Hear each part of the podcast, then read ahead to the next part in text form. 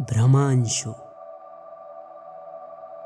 जिसे ऊंचाई से गिरने का हुक्म था, उसके उस पानी में भी सुकून था। लोग डूबते गए आते जाते उस किनारे के कगार पर राई भी थम गए चलते चलते ऐसे इस मजार पर। महाडभोर हायवेवरील हा धबधबा असाच काहीसा खुणावतो। महाडच्या थोडं पलीकडे आणि वरणच्या थोडं अलीकडे विसावलेलं हे पिरवाडी गाव. आणि याच गावालगत असलेला हा विहंगम धबधबा.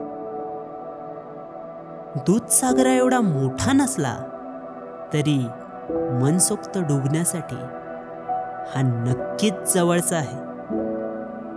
आम्ही तिघे भटके अचानक ठरलेल्या रायगड दर्शनाच्या ओढीने मुंबईतून निघालो खरे. पण पण पाऊस इतका सुरू झाला की महाड आणि महाडच्या पलीकडील गावांचा संपर्क तुटला. आता जाणार कुठे? पाणी भरलंय सगळीकडे. आणि अशा या वेळेत आम्ही भटकत भटकत बिरवाडी गावात येऊन पोचलो गाव असं म्हणता येणार नाही आता भरपूर सुधारणा झाली आहे.